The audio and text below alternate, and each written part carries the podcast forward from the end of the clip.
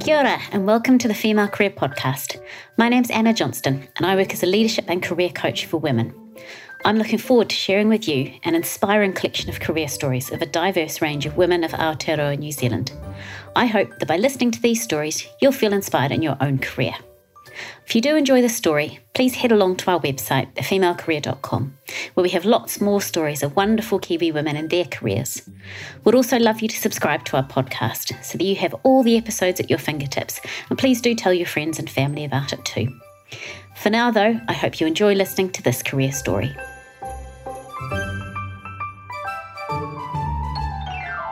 I'm really looking forward to hearing about the fascinating and varied career of Ziena Jalil today. Ziena's career has spanned the public, private, and NGO sectors, and she's worked in governance and strategy, marketing and business development, and communications and stakeholder engagement. She's lived and worked in New Zealand, Singapore, Hong Kong, and India, including a period as the New Zealand Trade Commissioner to Singapore. As a Kiwi Fiji Indian woman, Zaina identifies as much with Asia as she does with the Pacific and has won many international awards for her work promoting New Zealand trade, investment, and education to Asia. More recently, she's a consulting partner at Senate SHJ, an independent consultancy, as well as holding a number of board director roles, and is also a keynote speaker, facilitator, and commentator on a diverse range of topics. She also co founded myyodaa, a mobile app that's like an Airbnb for yoga and meditation, connecting students and teachers around the globe via personalised live one to one video sessions. Ziena has been a finalist in the global category of the New Zealand Women of Influence Awards, and she loves problem solving and connecting people with their purpose. And I can't wait to hear her reflections on her career today. Kia ora, Ziena, and thank you very much for joining me. Kia ora, Anna. Thank you for having me. Lovely. Well, the first question I know when we spoke briefly beforehand, you said you'd listened to some of the other podcasts, so you probably know what the first question is going to be. But I wanted to ask when you were a child or maybe a teenager, what were your career aspirations?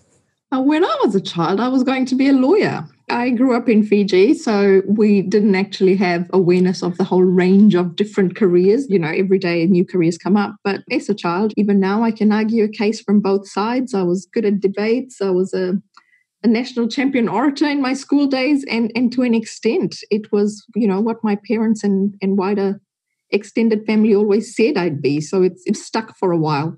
And you said it stuck for a while, and then what happened? When I was 16, I won an essay competition organized by the United Nations in Fiji. And part of the prize was that I got to represent the youth of the South Pacific at uh, a UN forum uh, called the Hague Forum in the Netherlands. And this event and the goals that it came up with was in many ways the precursor to the sustainable development goals we have now. So it was a fascinating event. You know, I met the then First Lady Hillary Clinton. I saw multilateralism in action and learnt the power of words. I distinctively remember one night when the youth forum members, so there were three fora going at the same time a youth forum, an NGO forum, and a forum for ministers of, of health from around the world. And us youth forum members, we were up till three in the morning developing our white paper to take to health ministers from around the world the next day as part of you know our advocacy for youth health rights. And it took that long because often the representatives from different countries couldn't agree on some of the wording used. So it took a while negotiating that.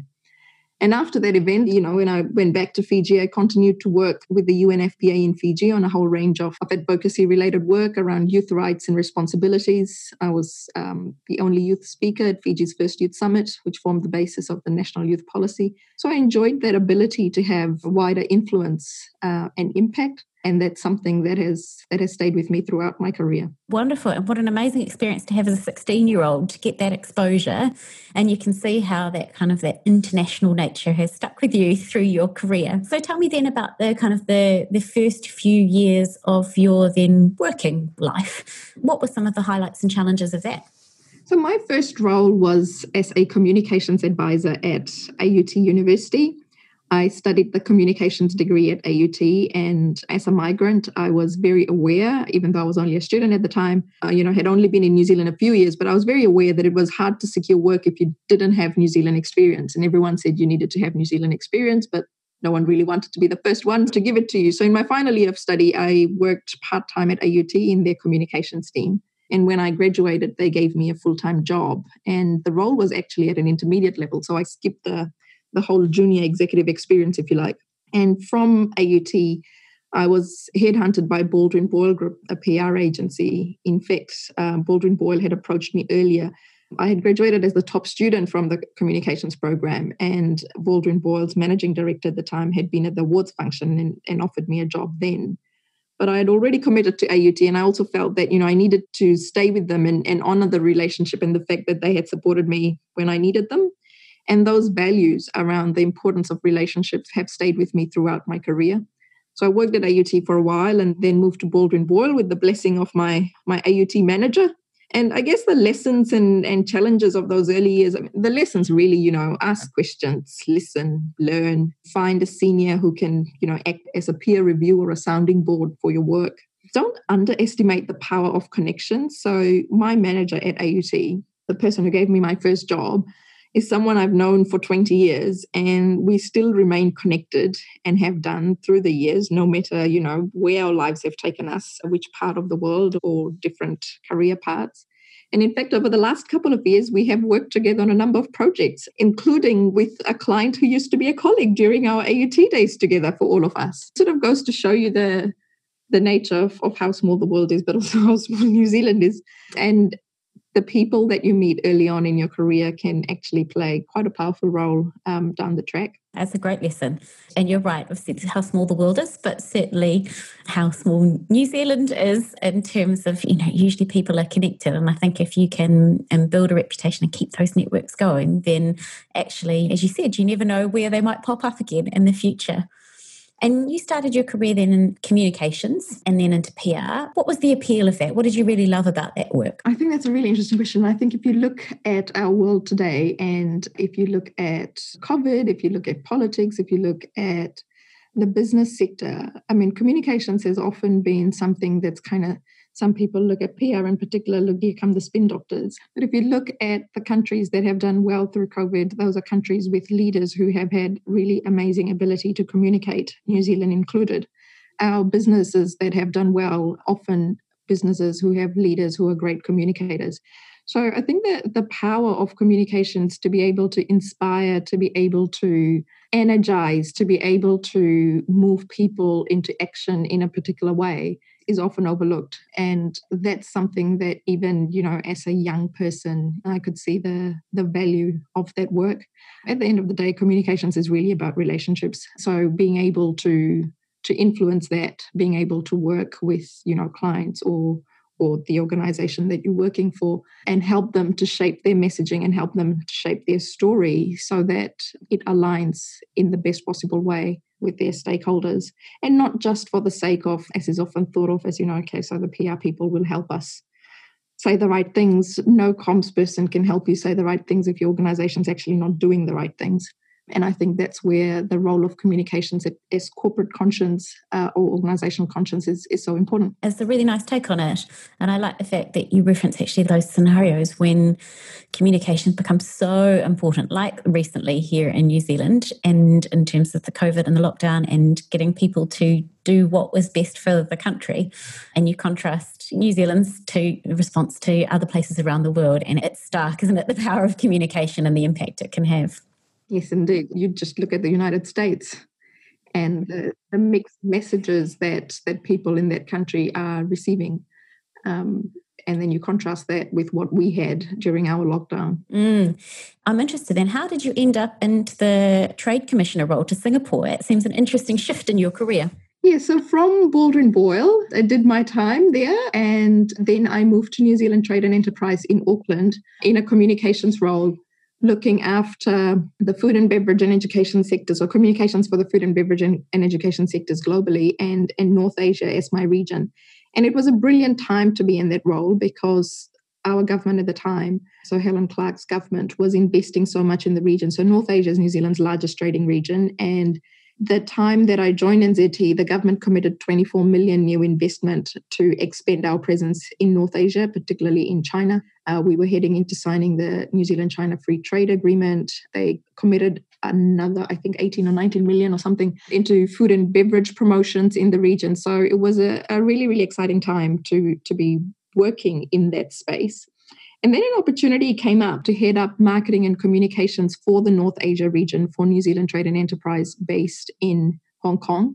And the brief for the role was really to build our trade and investment profile in the region, but also to help demystify the region for New Zealand businesses. Because even in those days, people were exporting to Japan, but most New Zealand companies thought of Australia, UK, US as their primary markets, and they weren't really thinking about North Asia. So there was those two elements to the job.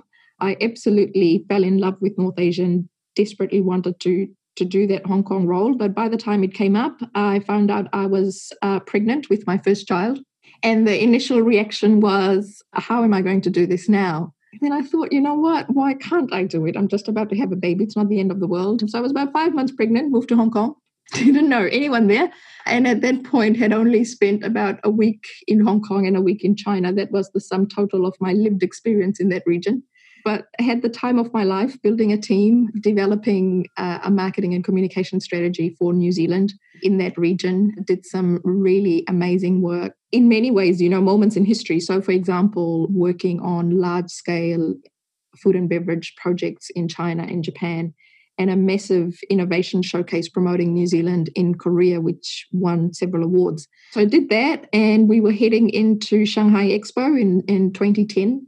And I'd written our, our communication strategy for that, and um, you know, got our PR partners on board and everything. But then I was pregnant again, second child, and I knew that if I continued with that role, I'd be traveling pretty much to China fortnightly, if not weekly. And I'd missed a few of the, the special milestones with my first child and the first walk and the first words. I was on a plane somewhere. And I thought if I only have two kids and you know I'm going to miss it this time around too. So I absolutely loved my job, loved being helping to build New Zealand's trade profile around the region, but didn't want to be in a role that involved so much travel. But I wasn't ready to come back to New Zealand. So we had three vacancies at the time for trade commissioner roles and I applied and I got the Singapore Trade Commissioner job. Um, the interview for that job was two days before I went on maternity leave. I think the interviewers were very worried in case, you know, I went into labor during the interview. But we had the interview. Yeah, a week or so later, they called me up and they said, you know, we'd like to send you to Singapore if you're interested in going to Singapore. I said, absolutely. So, yeah, I, would come back to New Zealand to have the baby. I'd come back from Hong Kong to have the baby here. And so, yeah, I had my baby, moved back to Hong Kong, packed my bags, and, and moved to Singapore. And did that for about three and a half years. Again, an incredibly amazing time to help New Zealand companies grow in Singapore and to an extent uh, for some in some sectors across wider Southeast Asia as well. And I'd been there for about just under three and a half years. There's a pattern here. And no, I wasn't pregnant again. I was asked uh, if I'd consider taking up the role of Regional Director South Asia for Education New Zealand, based out of New Delhi.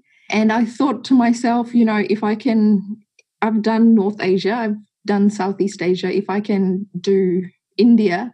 Uh, and South Asia uh, more broadly, then I'd have pretty much done all of Asia. And how many people at my age can say that. I wasn't quite 30 at the time. So, yeah, we packed our bags and we moved to India. The role was based in India. India was New Zealand's second largest student market, still is, but it at that time had been a market in decline. So, my brief was to stem the decline. We also, before I took on that role, the Prime Minister at the time, John Key, had announced an NZ Inc. India strategy, which had set a target of 20% year on year growth from a declining market. So that was the brief stem the decline, grow the market, achieve these targets. And my team and I didn't just stem the decline, we secured 3% growth in the first six months and 83 in the first year. So for our, our Singapore successes, at the end of that first year, Education New Zealand decided to merge the roles of Regional Director South Asia and Southeast Asia into the one role. So previously there were two separate jobs. So overnight, my job basically doubled, my region doubled. And then we also inherited a declining market or declining markets in Southeast Asia. So then we, we grew those. So I did that and about three years there. Four years ago, moved back to New Zealand. When we first went to Hong Kong, we thought we were going to go for two years because anything less, you know, it's sort of too expensive to try and do a shift of that nature, and we thought you wouldn't actually learn all that much. Uh, so two years became 10, and then we moved back um, four years ago, and I left government at that point. I felt like I'd had the best jobs in, in government and particularly, you know, in markets that I felt really passionate about and I see great potential for New Zealand in those markets. So I left government, joined a private sector. So I joined Senate SHJ, you know, which is a public affairs consulting firm as a partner based in Auckland. And I did that for two years, helped a number of clients across a whole range of things, but often in crisis situations. So helping people get out of trouble. And I was missing Asia and the whole sort of international side of things a lot. So two years ago, I stepped back from being a full time partner at Senate to being a consulting partner. So I, I, continue to work with the firm, but I now have the flexibility of having my own clients as well and doing a whole range of other things that I feel quite passionate about as well. There are a couple of things in there that you talked about around your journey that I'd love to come back to. One is you obviously lived and worked in Hong Kong, in Singapore, in India as well. What did living and working overseas, what did you feel that brought to your career? I haven't actually thought about it in that way, I suppose, because as a migrant here, I had lived in another country even before I moved to New Zealand. But I think broadly, being able to live and work in different countries, you know, it just gives you an insight into other cultures, into other worlds that you don't get if you just stay in the one place. Travel is great for getting a sense of a place, but living somewhere is quite a different experience. You get a depth of understanding that's quite different from if you were just going somewhere for a holiday.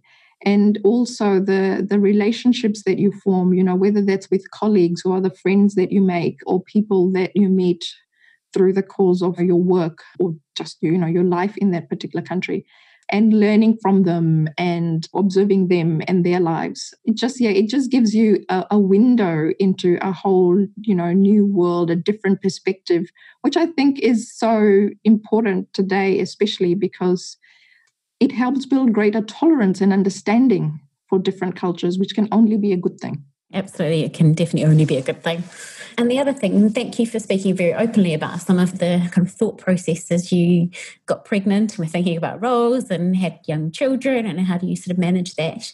And I think it, it is on the minds of many women about whether perhaps early stages in their career, thinking about is there a right time to have kids and how do I do that? Do I lean in, lean out? Or as they go through their career, like how do I juggle this and, and have a fulfilling family life and a, and a career? as you look back now, have you got any reflections, particularly about that time as you were coming through and, and thinking about having children or juggling those early years of having kids with your work? I think for me, the thing that's really stands out for me throughout my, my career and my life is that nothing was really planned as such.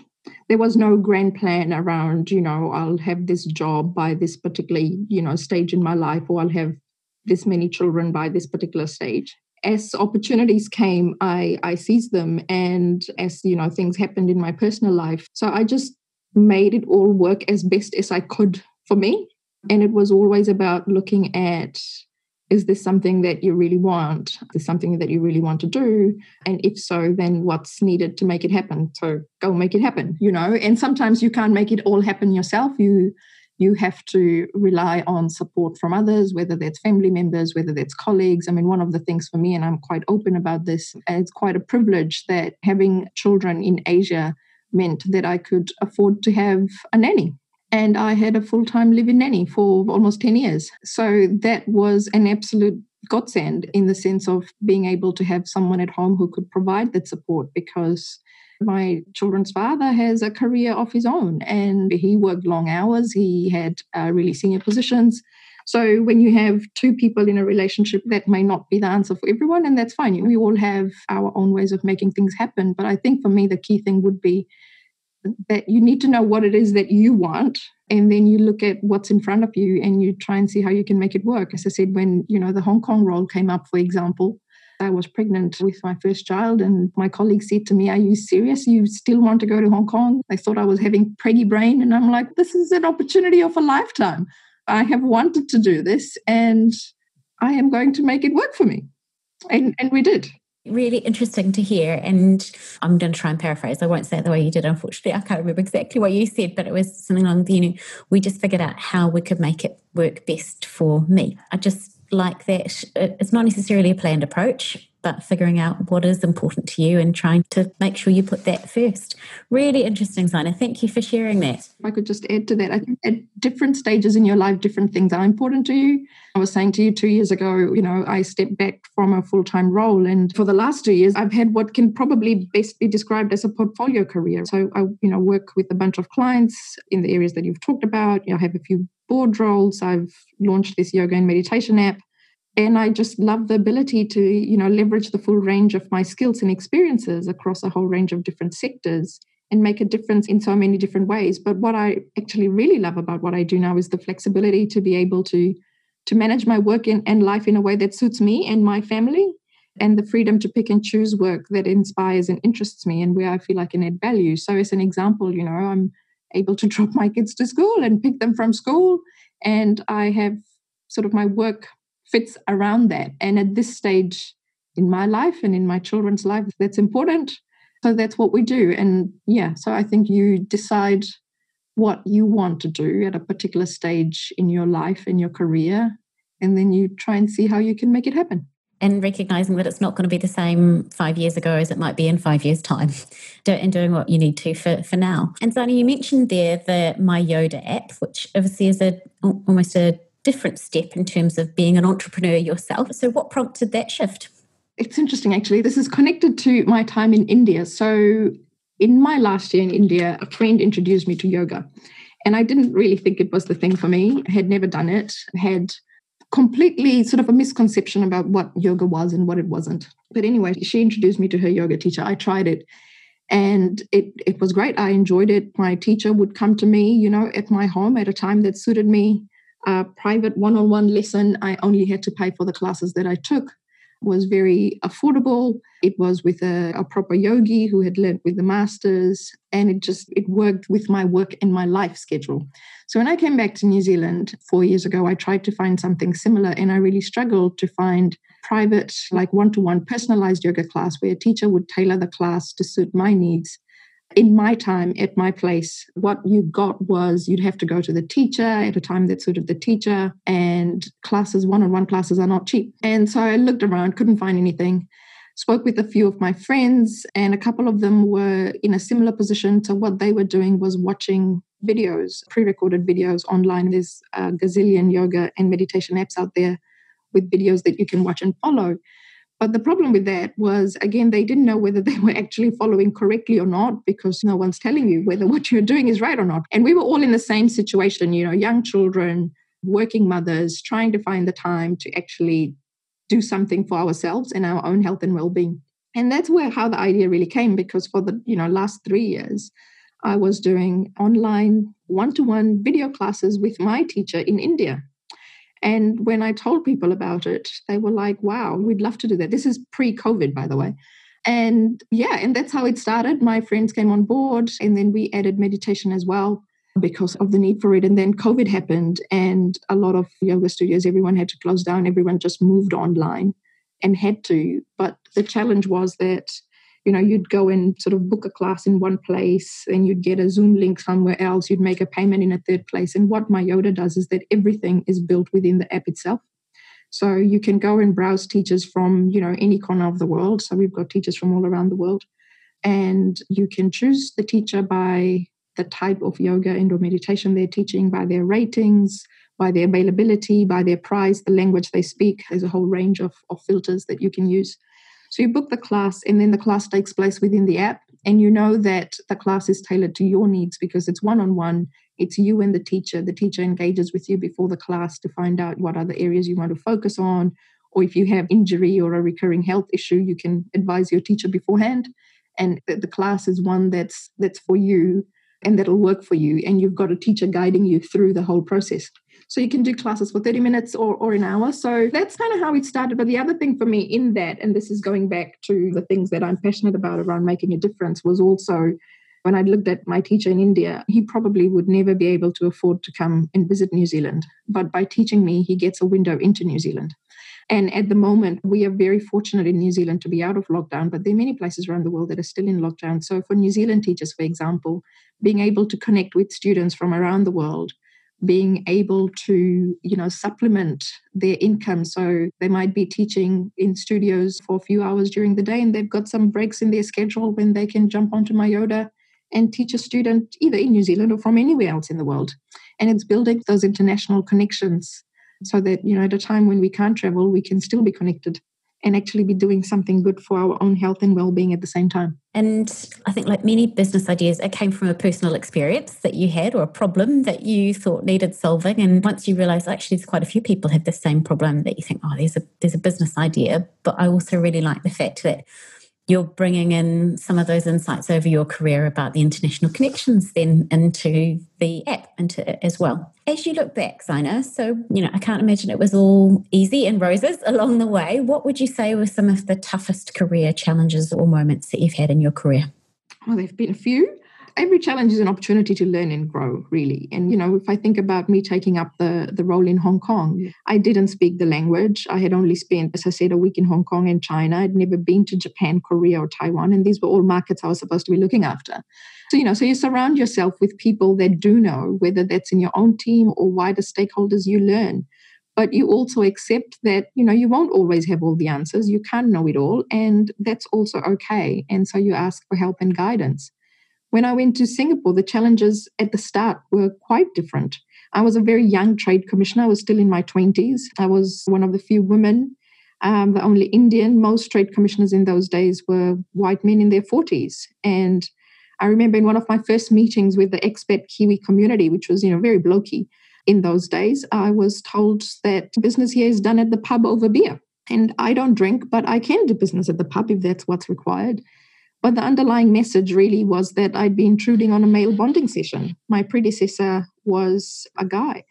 At my first networking session, another expat Kiwi male said to my manager, At least your new trade commissioner dresses better than the last one. And I thought to myself, Is that all you can see?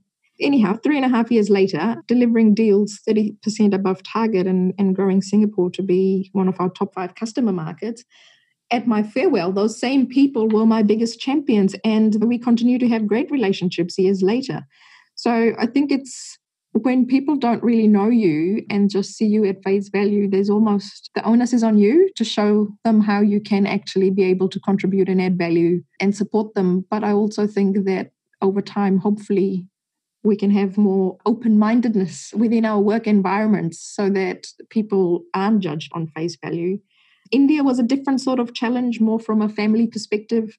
My children pretty much grew up in Singapore. And so when you've lived in Singapore, moving to India is not for the faint hearted. The challenges in the start were just around settling the family. And as I said, when my role was doubled, I was essentially living on planes um, and juggling that with a young family that, you know, often leaves you with a lot of guilt. So managing that just from a personal perspective if I may ask, how did you deal with the guilt? Because I think it is something that a lot of working parents struggle with. How did you deal with it? I think for me, it was about making sure that the time that I did spend with my children was quality time, that the time I wasn't there, that they were very well looked after and cared for by someone who loved them dearly, like their own, uh, and that I did take, you know, good breaks throughout the year when I would just completely switch off from work. You know, I'd take a month off and we'd go away and just have that family time. And the funny thing is that, you know, while I remember all of these things and to some extent still carry some of that guilt, my children have no recollection of it. So they were quite little at the time. So they don't remember that, you know, mummy was traveling so much. Now they are at an age when they do remember if I'm not around. So it's great that I can be around for them now.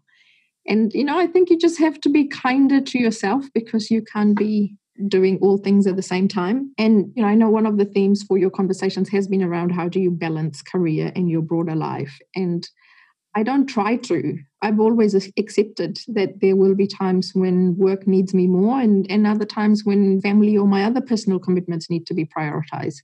I love my work, always have, and it's integrated into my life. And that's been there for me from the time I was a child. I'd remember sitting at the back of so many meetings that my mum was at with all the different hats she wore.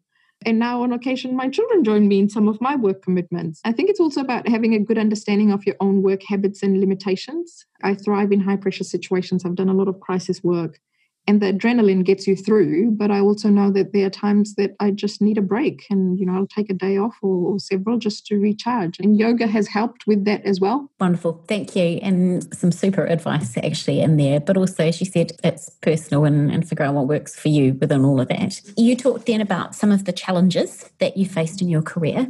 What about if you look back what are some of your proudest career moments? They're more than the challenges and i see them very much as you know successes of the the amazing teams that I've had the good fortune to lead as much as mine. So, first up, really, the proudest moments would be all the fabulous people that I've been able to lead and grow. And, and there are many. Some of the other highlights would be working on the communications and media for the New Zealand China Free Trade Agreement. You know, watching that signing in the Great Hall of the People and seeing all the media coverage, all the international media coverage that I played a part in securing as a 20 something year old. That's pretty special. You know, it's a moment in history, and I will never forget that. Winning several awards for our work promoting New Zealand trade and education in Asia. You know you're onto something when the equivalent Australian agency starts copying your strategies. So that's always a great compliment. In my role with Education New Zealand, I came to New Zealand as an international student, and I feel very strongly about the role that it played in my future. So thinking about how we grew the South and Southeast Asia markets, that's that's an absolute highlight, thinking of the many lives that will change as a result of a New Zealand education. More recently, I've got two of my clients to work together to create opportunities for Maori and Pacific tertiary students to secure work experiences in Asia. You know, something that they probably would never have done. So those things, you know, I, I take um, I take a lot of pleasure out of them. And you can see along that all those kind of connections between people along the way. I love also the story when the Australians start copying us. You know, we're onto a good thing. It was uh, nice, very nice to share. And you've achieved a lot at a fairly early age in your career, Ziena. So there are many, many years probably of career in front of you. Where do you see your career heading in the future? I see myself, you know, continuing to make a difference, particularly in those fields of, you know, education and, and economic development with a diversity and inclusion lens. Equity and justice is, is something that's important to me. So that's work that I will continue to do. What shape or form that takes, I'm not sure my entrepreneurial journey is fairly new, so that's something that I'll continue with. So yeah, I, as I said, there was never a, a, sort of a goal or a timeline before, and there isn't one now. It's more about the type of work I want to do, the type of impact I want to be making. I love that phrase there. As with everything in my life, I don't do it by halves. And I get definitely get that sense from talking to you that you're not one to kind of shy away from a challenge, that actually you'd like to get stuck in and, and try and fix it. If I might ask a last question, you've already shared some really fascinating advice actually in terms of other people's careers. But is there any other advice you wanted to share for other girls or women who might be listening? I think it's really important to find that sweet spot where your strengths um, and passion intersect. You know, when you are doing something that you really care about and you're able to leverage your skills and experience, then you don't ever view work as something that just pays the bills.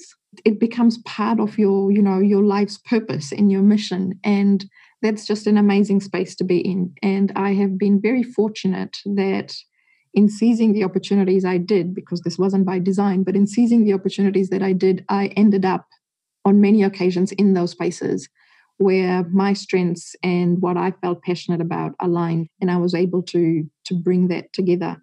The other thing that I'd say is, you know, surround yourself with people who inspire you and who you can learn from but also people who you can give to because one way streets never go far. Wonderful advice. Thank you. Find the intersection, the sweet spot between your passion and strengths, and then surround yourself that you can learn from, but people also who you can give to. Wonderful. Well, thank you, Ziena. It's been such a pleasure to speak to you today and hear about such a varied career. And thank you very, very much for taking the time. Thank you so much, Anna. I really hope you enjoyed this episode of the Female Career Podcast. Thank you so much for listening. For more inspiring stories of women of Aotearoa and their careers, subscribe to the Female Career Podcast via Apple, Spotify, Google, or wherever you like to listen so that you never miss a story. You can also take a look at our website, thefemalecareer.com, where we feature the stories. And if you subscribe to our mailing list, you can have career advice and inspiration delivered directly to your inbox. Thanks for your support, and I look forward to you joining us again soon thank you